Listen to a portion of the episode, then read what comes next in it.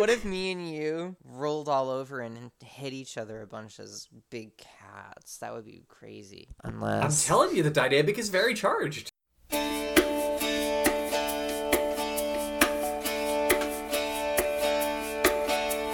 Waiting for a break in the rain. Waiting for the moment to change your lane. I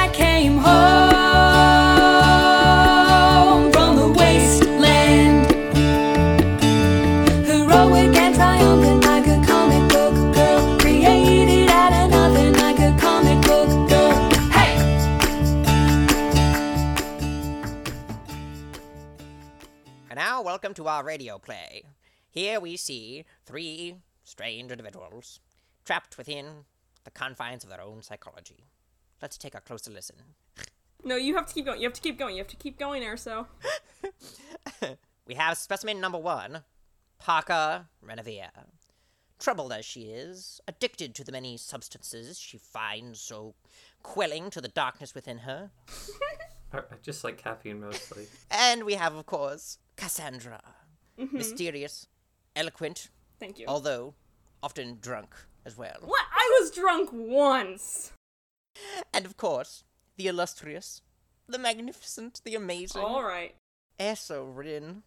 Strange as she is, many forms she takes, but kind hearted and quiet and responsive. Hmm? We are honored to be in her presence. You should be!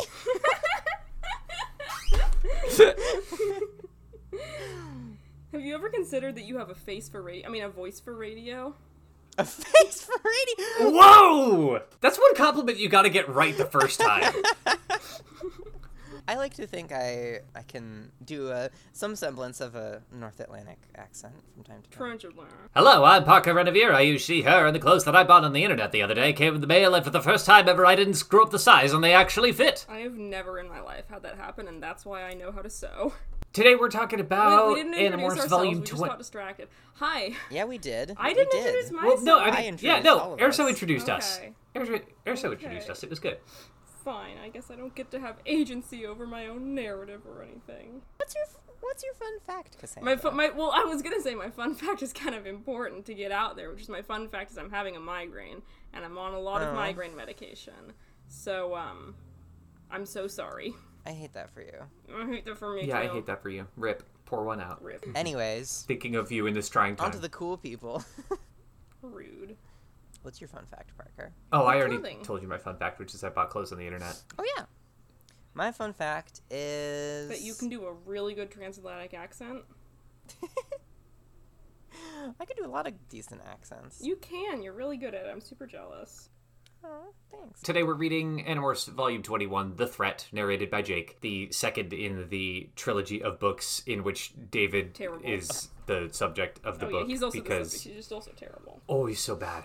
This is actually the best Animorphs book, and I am not taking criticism on this solely because there's a cute dog on the cover. I don't agree with this being your the is a cute criteria. dog, this though. this these I said I'm not taking criticism. She did say that. I mean, Jake's haircut on this on this cover makes me want to like die. go But look at Homer. Yeah. He's so cute. Cassie laughed. Maybe we should talk about it later. Here, she handed me a t-shirt. I sniffed it once. No more was needed, because I knew right away that David had in fact walked away from the barn.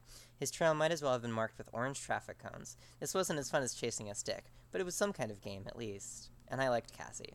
If only she had a stick. Well, yes, the part where Jake morphs into a dog is the best part. like that that I think is without question. It's more the cover specifically is is the thing I took issue with I in like terms golden of. retrievers. Let's move on. All right, wh- wh- do you have our synopsis? uh, yeah, I do. You do. Go and Yes, get it. please. Please. synopsis, synopsis. Where, Go synopsis? fetch the synopsis. yes. This is very dog themed. Good. Uh, and Everything should oh be my god, wait, this is that's hilarious. I literally I didn't even plan for that because my synopsis starts out and catch. Rachel and Tobias resume this trilogy with a gut-wrenching save. Miraculously snatching the Animorphs out of the air as they tumble from the blade ship. The Animorphs realize Visser 3 has only acquired Slash Shoe Man instead of um, infesting him, and after landing decide to scope out the resort in Seagull Morph. nabbing a morphing outfit from a beach shop for David, who remarks how easy it would be for them to steal practically anything they wanted with their powers. Got a point. After getting deterred by some of the outstanding Yeerk-Tech equipped defenses at the resort, the gang leaves to go home and think of a new plan.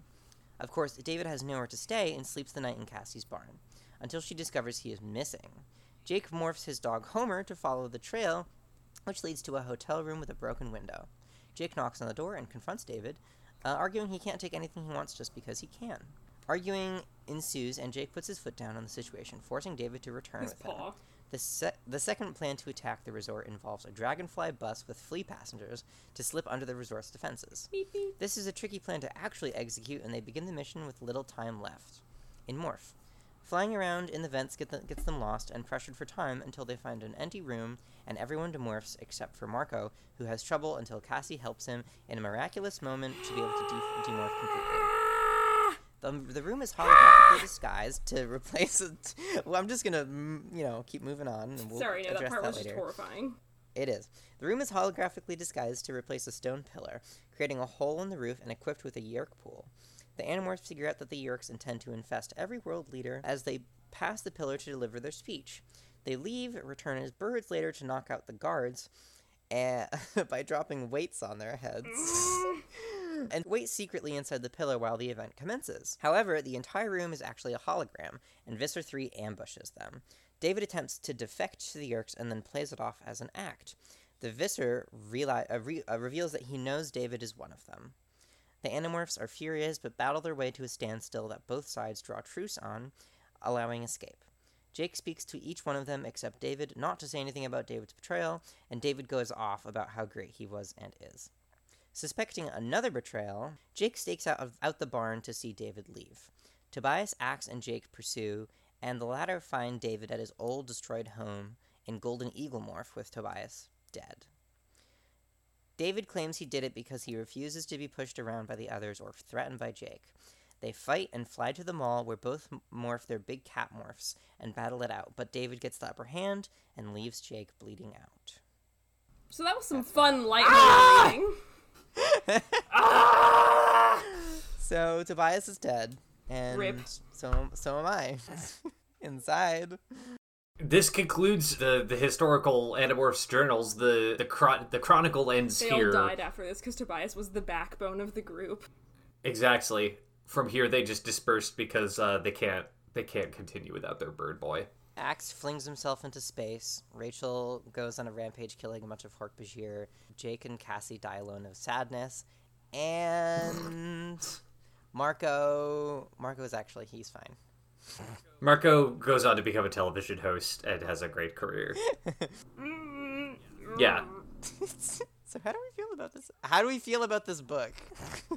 Like I, I've, I've, I'm, I'm familiar with a basic cursory degree of how this went down. I know that this is not the end of the chronicles of the of the journals. You know, I I made sure to distinguish between my notes that are just haha I want to say a funny and my notes that are actual discussion things. let's get let's kick off the discussion. I can't say a funny. I'll allow you one funny, a little funny. Okay, well so here is here's something that's just something I just want to say briefly that's not a funny, but just a quick note is that you know, it's something that we've been talking about and it's also known about like these journals that it's never we know the approximate timeline but it's never clear quite when stuff is happening especially since you know there's a possibility that stuff got moved around in the actual timeline so one thing that's nice is we do have a little bit of a, timeline thing here with um at the beginning they say it's months since they got the morphing abilities so it's been like less than a year since the first journal but we don't know how much less Yeah, when they say that, I think in my head I was always thinking that it had been about seven months or so. Yeah, I was thinking like more than half a year, but not so much more that you could say like, oh, it's been basically a year. Mm-hmm.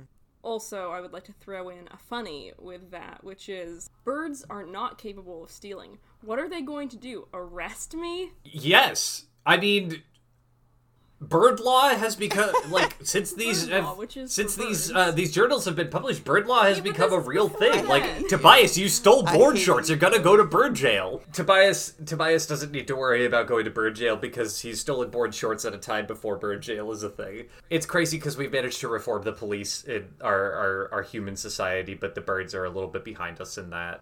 No, we've we've abolished the police. I, I have I have an adorable Laximilias Steele moment though. You wear artificial skin and artificial hooves. When it is cold, that makes sense. But when it is warm, it seems strange, and you get so concerned when some article of clothing is missing or worn in the wrong way. You mean like that time you wore socks on your hands, Marco asked him. or that time you wore uh, underwear on the outside of your pants, Rachel added, still discreetly turned away. I love That's that they're actually a big fashion thing these days, wearing underwear on the outside of your pants. Like Superman. Really? I also, I just I love it when when people are friends. I know this is like a low bar, but I just love it when people are friends and Mm. razz each other like friends do. You're my friend, and I That's razz you all the time. Gay. Get out of here. You know who doesn't get razzed very much in this book? David. Because everybody's spending so much time protecting and guarding his fragile masculinity, Yeah, and it's so much- infuriating. So much emotional labor being done for this boy's poor, wretched sense of masculinity that is in shambles. Yeah. I think in, in our in our last conversation, I was kind of I kind of came down on the side of if they in an ideal scenario, if they'd had more time and energy and effort to sort of focus on this this tiny NSA bred boy, they probably could have made him like a decent human being and probably it wouldn't have been like a huge sort of fiasco. Now in this journal, uh, I'm not so sure. He has uh, he has se- he now seems to me less redeemable than he did at the end of volume 20. Yeah, I had kind of a similar note to what you're saying, which was like I was thinking more about like group projects I've been in or like living situations I've been in when you know how you're like in a group of people that you have to get along with due to circumstances and there's one person that you just can't stand, but you have to give them the benefit of the doubt cuz you have to get along with them.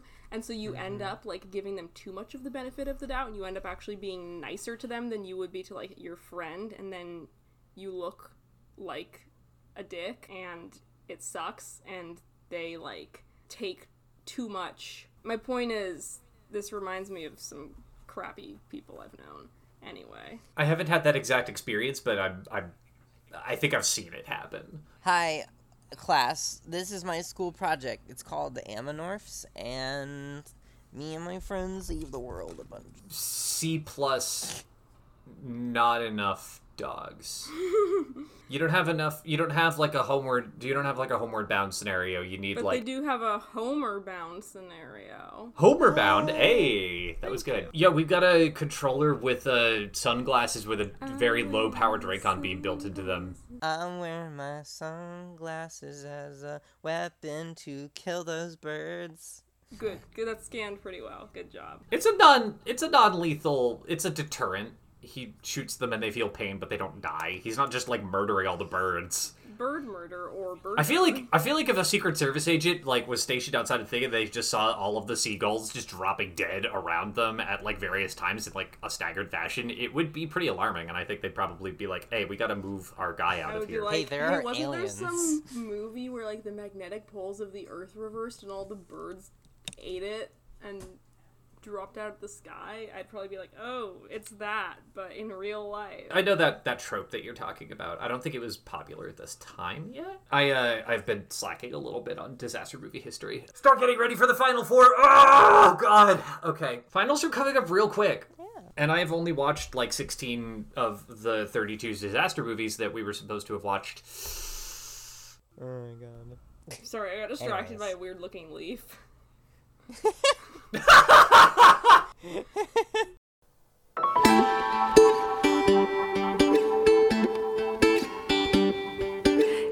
Rachel and Jake's cousin Saddler has a bad time, You had a and bad this is why Jake's parents are. You had a bad not available. And you had a bad day. How did people get, go about naming their child Saddler at this time in history? horses? I mean, I feel like Saddler's parents are probably pretty bad people. How did you embark upon a course of events that resulted in naming your child Saddler? they like horses. There are other horse related names that are better than Saddler. Colt. Tack. Colt? Yeah. Horse. Mustang. Stallion. Okay, I have a hypothetical for you guys. Filly. Let's say hypothetically, your parents are humans, but you're stuck as a horse. In a hibachi restaurant. You no, your parents operate the Oh, hibachi gotcha. restaurant, but you, are the are a horse. Also, you go to school and you're like a 12 year old. Mm-hmm. How do you maintain a social life? I hang out with the other disabled kids and give them rides. That's pretty good. Thank you. I become a therapy horse. You uh you spend all of your allowance money on DDR pads and then become the kid who's got a lot of DDR pads in their backyard and, And then everybody could- goes to your house to four play DDR. Yeah, and you have four legs, so you could be really good at DDR. anyway, uh so that's why Jake's parents are not here and how he could get away with staying up for three nights straight attempting to solve uh world leader crisis Yeerk infestation. Poor Jake. Because Tom is just off doing his own Yeerk nonsense. Yeah, poor Jake, right? Exactly. Poor Saddler. His name is Saddler, first off. And then he Also, gets in he an got hit by a car. He got hit by a car. His name is Saddler. And it gets even worse in the next journal. Saddler, more like seatbelter. Am I right? Uh, no. My least favorite moment in this whole journal is when, in order to avoid doing the thing that they did the first time, where they had to jump on the dragonfly's back as fleas and like miss a mm-hmm. bunch and spend like an hour doing it. Oh, yeah. They- Jake is like, just chomp. yeah, Jake. Jake invites them to chomp one at a time on his back, so that when they morph into Or I think I think it's just David. I feel a lot of. I feel. Okay, can we talk about the dynamic between Jake and David in this book? That depends on how you're gonna analyze that dynamic. I'm just saying, it's very charged. Yeah. How not so? yeah. oh holy crap! There's a dra- a dragonfly just went past my window while we were oh, talking Oh, nice. about dragonflies. Anyway, The best part of this book is when Tobias says, I have a crazy idea. The bellmen and all, they have these kind of tall hats as oh, part of their God. uniforms, and they keep tipping their hats to the guests before they pick up their bags. And Marco says, That's very polite of them. Who cares? and then that's actually an important part of their plan because they zip under the hat and then they walk in with the bellman. as as a certified Marco stan, I choose to believe he did see where Tobias was going and just wanted to joke. He just wanted to be like, I don't care. Stupid. Real bummer about this bellhop because after this journal came out, that bellhop got doxxed and it was just a real mess for a bit. And the whole bellhops union was like, "Oh man, stop ragging on our guy." Mm-hmm. But then everyone was like, "No, this dude's a misogynist." So tell me more about the dynamic that you're picking up on between. Oh right, we were talking about the homoeroticism and we got distracted. Oh, you think you Right. feel like there's like I'm a not- homoerotic thing going on? I I don't. I don't want to put a label on it. I don't want to put a label on it. It is a very charged dynamic. I'm willing to label anything homoerotic at any time. Yeah, David again sort of like speaks to the sort of non-existence of bird law in his interaction with Jake. Uh, hey, a bird broke a window, okay? A bird used a rock to dive bomb the glass. Is that a crime? I don't think so. Officer, arrest that eagle. That's not happening. It's like wait 25 years, David. Um, He can't. no, more like wait wait 100 years, David. he can't. Um, uh, well, we we'll we'll get to that. Rats only live two years. Anyways, um, I feel like the dynamic doesn't quite emerge until after this. after that that moment when he threatens David in the hotel room. Yeah, I think that's the moment. I think that they both. I think that David awakens Jake's like competitive dominant side, his sort of like sports, like Wow.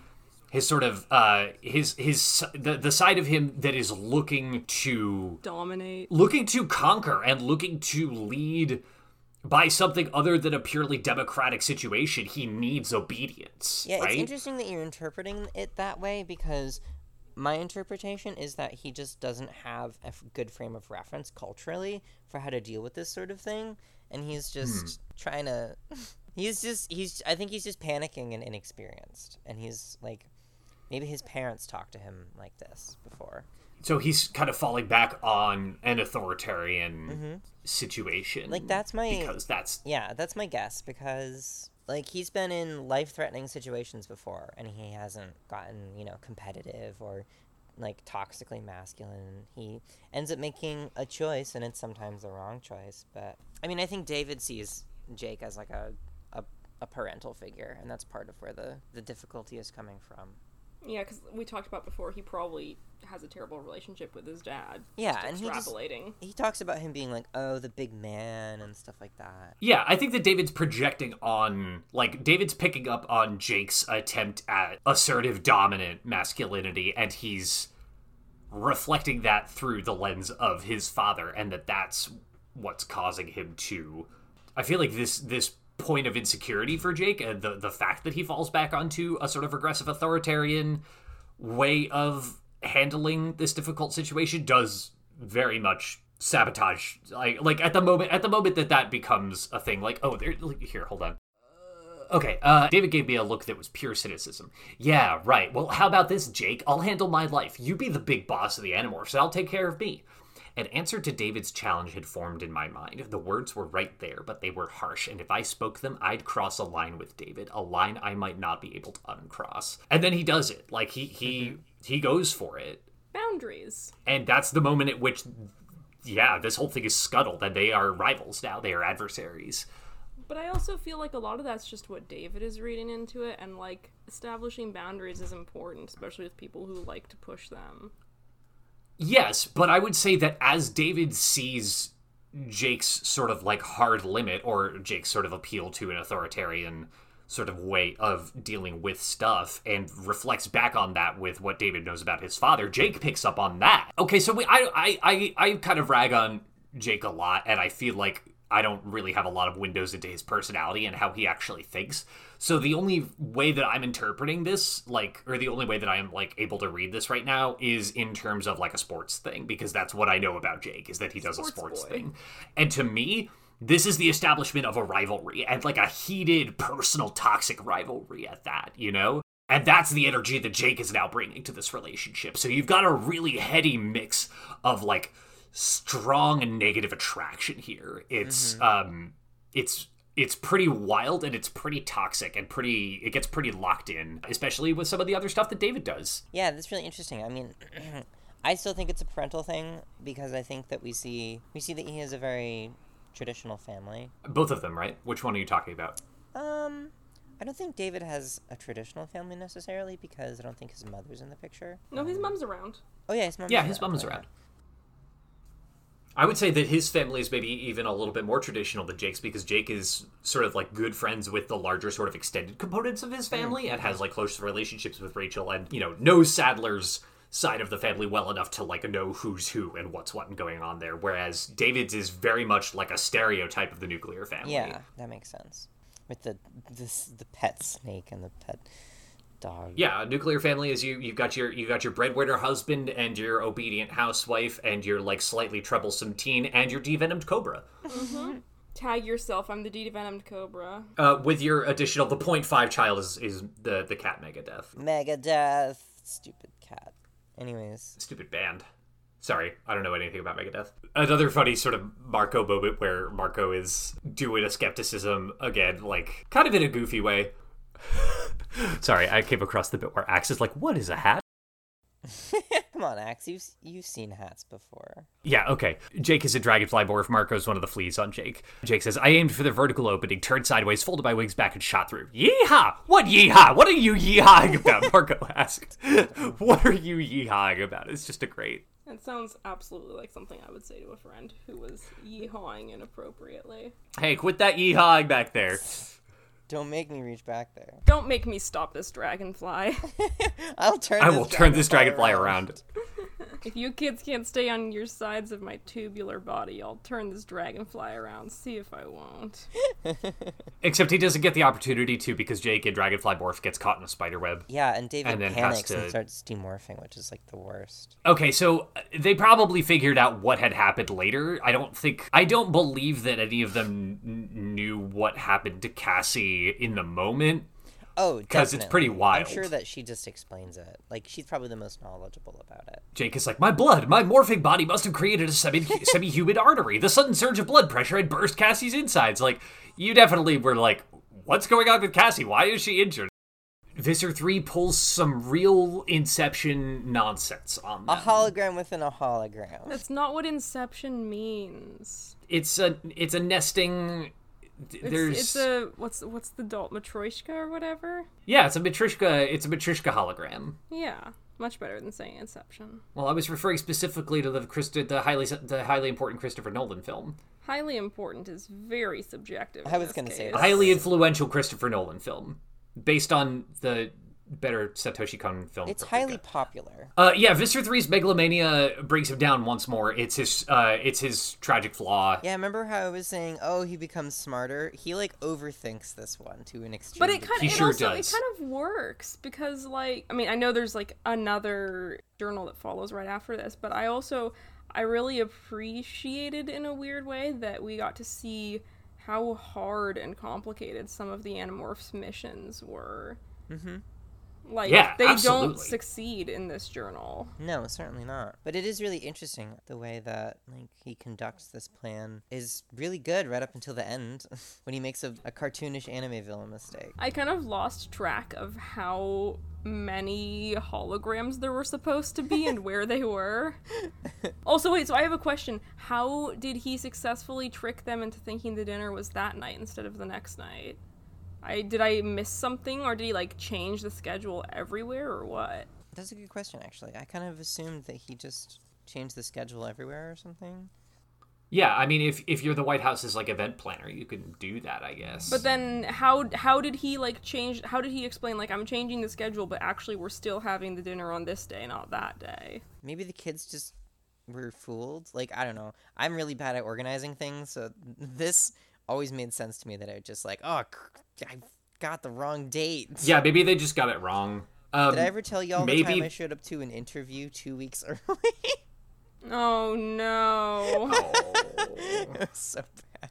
I have a comparable story. It's it's so when you walk in and you're like, all right, everything okay. Where what's going on? Where where is oh oh um, My parents once showed up two days early to a costume party that A was two days later, B was in fact not a costume party. that's that's very good. they also, if I remember the story correctly, they had to like take a, a ferry or something to get to the party. So they're they're taking a ferry in costume. I don't remember all of their costumes. I think my dad was dressed as Gandalf the Grey. Um, taking a ferry to a friend's house on an island for a party.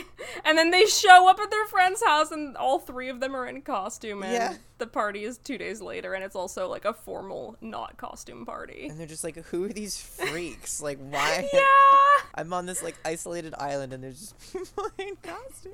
There's Gandalf the Grey at my front door.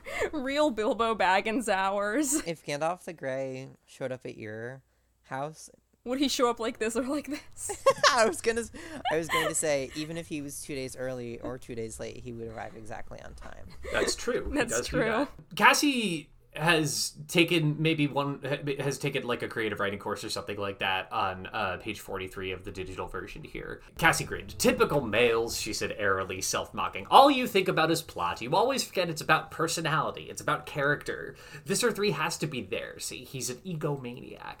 Like she's right, but she's being weird about it. Yeah, she's she's being a little- goofing but she's entirely correct. It's a little like last century feminism. Yeah. But I mean, she's right. This is one of my favorite moments in the book because Jake, I mean, he really cares about what Cassie has to say like all the time. It's what influences all of his decisions going forward. And in the next Aw, book, young love. I think the situation with David would have played out way differently if they hadn't sort of, if he hadn't individually come to that realization and also they hadn't, as a group, come to that realization because of next book things. No one uses fax machines, but call, you'll hear the noise. Statues left by ancient Greeks, the perfect cheeks of goddesses and boys. Piled in the closet, broken toys. So, So, can I bring something up? no. The Spear Danes in days gone by, and the kings who ruled them had courage and greatness. Okay, all right, you had a point. I have a point, which is that I'm high as balls on migraine medication. Um, no, I have a point. I have a point. My point is that Jake says in the narration right at the end of chapter 15, besides, there was something wrong about killing defenseless slugs. I was pretty sure of that. Why? He did it before! What's the. I mean, I'm, I'm glad he's correct. I'm glad No. for the sudden change of heart. But he is- killed so many Yeerks in that pool in the hospital like 10 journals ago or whatever. This is a really funny moment for me because he's not like he's not like yeah, killing a bunch of defenseless people is bad. He's like I have a small inkling of a feeling that maybe something about this is wrong. Hmm, I'll have to go and think about this. Not like oh, it's blatantly wrong. yeah. Maybe he has an Erek the Chee moment where he's like, "Hey, I did a really bad violence a little while ago, and I didn't like it, so maybe I'll stop." Or maybe it's the Ellimist being like, "Hey, Jake, maybe you shouldn't do that because if you do it, it you, The you'll be Ellimist exposed." isn't real. Yes, I, I said that specifically to make you mad. Is that so? Also, does anyone else think that they definitely just like killed and or permanently brain damaged those controllers with the weights and the cobra venom? Yes, they absolutely did. They're like, we won't kill them, but we're gonna drop weights on their heads and give them irreparable brain trauma.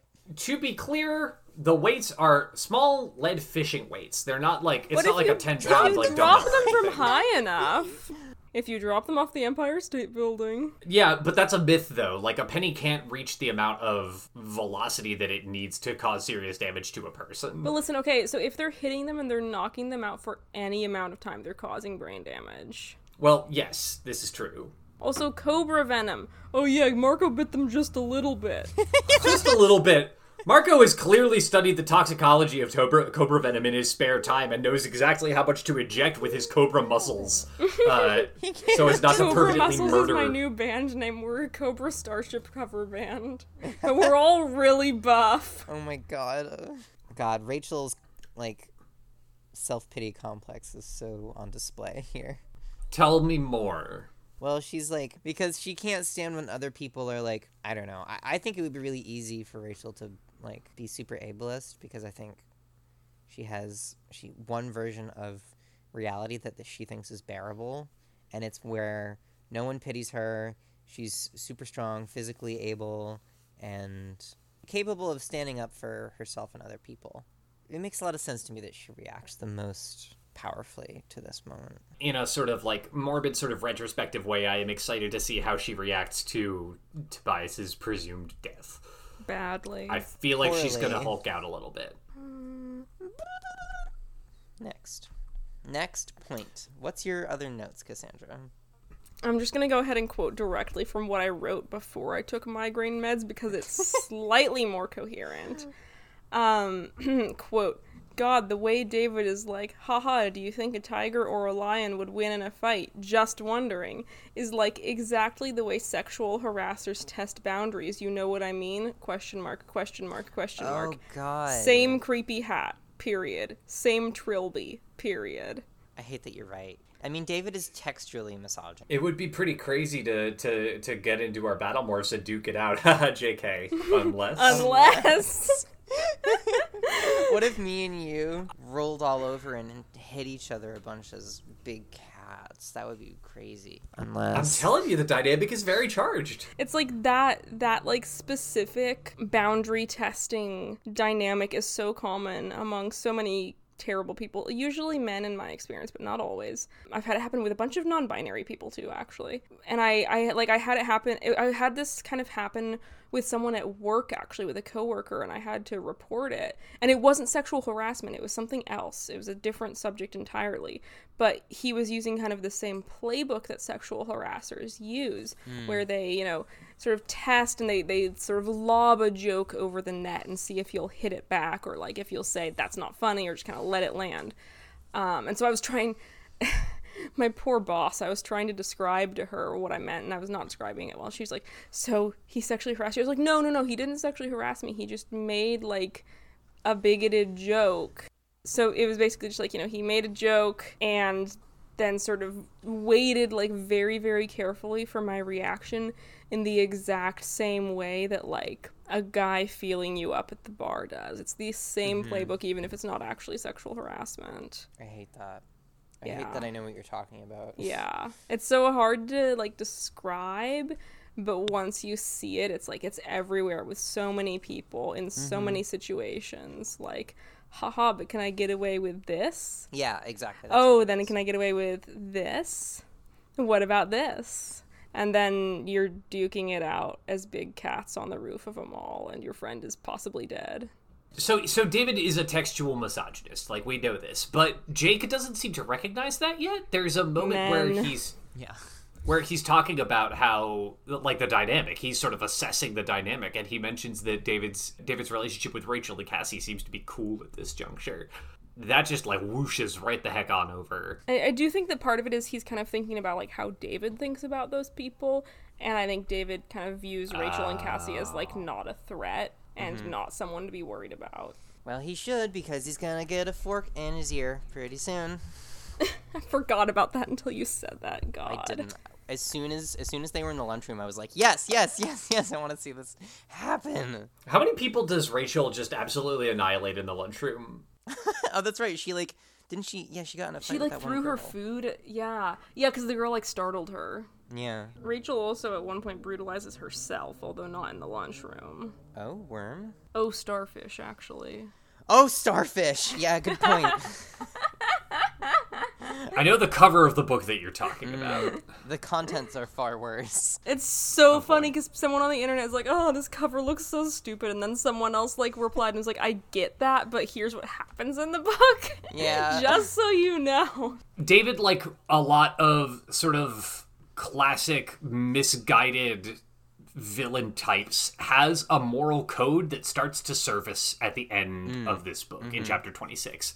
Um, murder? I don't think so, Jake, he said with a laugh. He's a bird. You may kill a bird, but it isn't murder. I wouldn't, I'd never do that. I wouldn't hurt a human, but hey, an animal? That's a different story. Like, okay, completely, like, negating Tobias's personhood. We start to see the sort of like way in which he justifies what he does, i.e., I would never hurt a human. but then he right. proceeds to sever Jake's jugular in a bit, so like womp womp, right?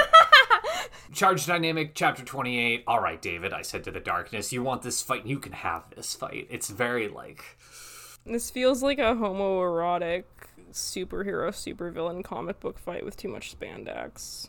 It feels like the prelude to a uh, a particularly like intense and loaded dance number. That's true. it's like they're from like competing kingdoms and they have to like dance with each other Mm-hmm, Ooh, to hate waltz, hate waltz. I love a good hate waltz. Yes, like yes, in it's a- Evita, it's a hate Evita. waltz. Like, uh, Yeah, yeah, yeah. yeah, yeah, yeah. Yes, exactly, exactly. I, don't know the way that they speak to each other at the beginning. At, at the beginning, um, you've been a long time in that morph, Jake. He called to me. Better demorph. Not as long as you've been in your morph, both of David. us. I guess you're right. I was looking for the right place to do this, but I guess I'll have to take whatever comes up. It's just like I didn't know what he meant. Is Jake's next sentence here? I'm like, are you sure about that, buddy? It's charged. I've talked a few times as our foremost Animorph scholar about there being like sort of overarching ways to sort of group some of the, the journals together. This is uh, the end of like the second. From the turning of the tide. Um, this is the end of the second phase of what? I'm sorry. Of the journals, I think that this is like it, re- it represents the closing of a significant like emotional period and also Hmm. the stakes can't go down. I think that they they get like more intense, like especially after the fight with like Lyra and everything. That they're just you know they're not just kids anymore. As much as Marco wants to pretend, they are in another era of their lives. Yeah, it's the event horizon for their innocence. Exactly. for their ability to proceed as normal teens. What is a normal teen but a child that has not experienced trauma yet? Wait, I said that as a not that joke, they- but that's kind of true. yeah, I was gonna say it's not that they haven't even experienced. I feel like most teens have experienced trauma. Being some a point. teenager is traumatizing, man. Being a child is traumatic. I went into this discussion actively not wanting to just be like, wow, David is awful, and have that be the entirety of my contribution for today. But I mean, that's how I'm feeling. But yeah, that's that's what I have. I had so many thoughts, and then I took migraine medication, and my brain was like, no think. Well, complicate those feelings about how you feel about David a little bit, or don't. I don't know. I want to believe that there is a, a, a nugget of goodness in him, It's just that like it's so far removed from his current situation and his ability to do the thing that it becomes like more and more impossible that it will ever arise, you know?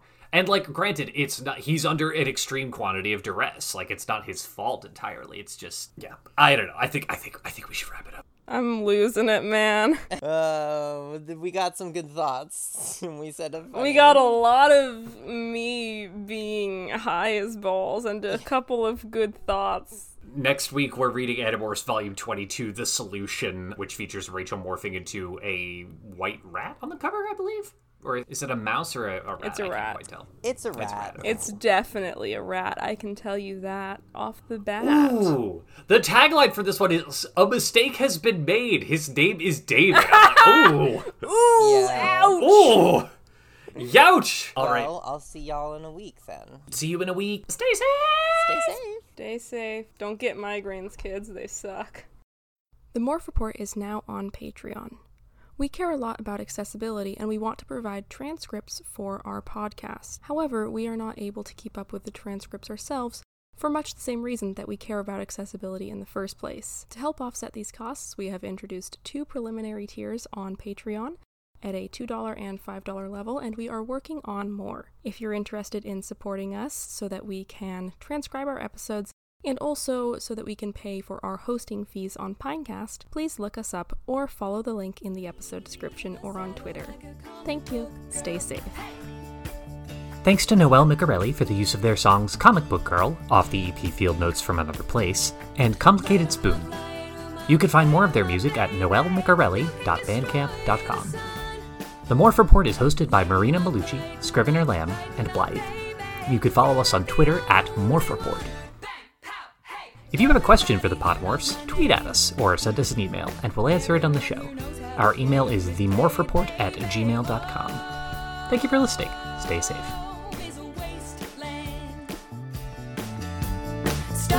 Armageddon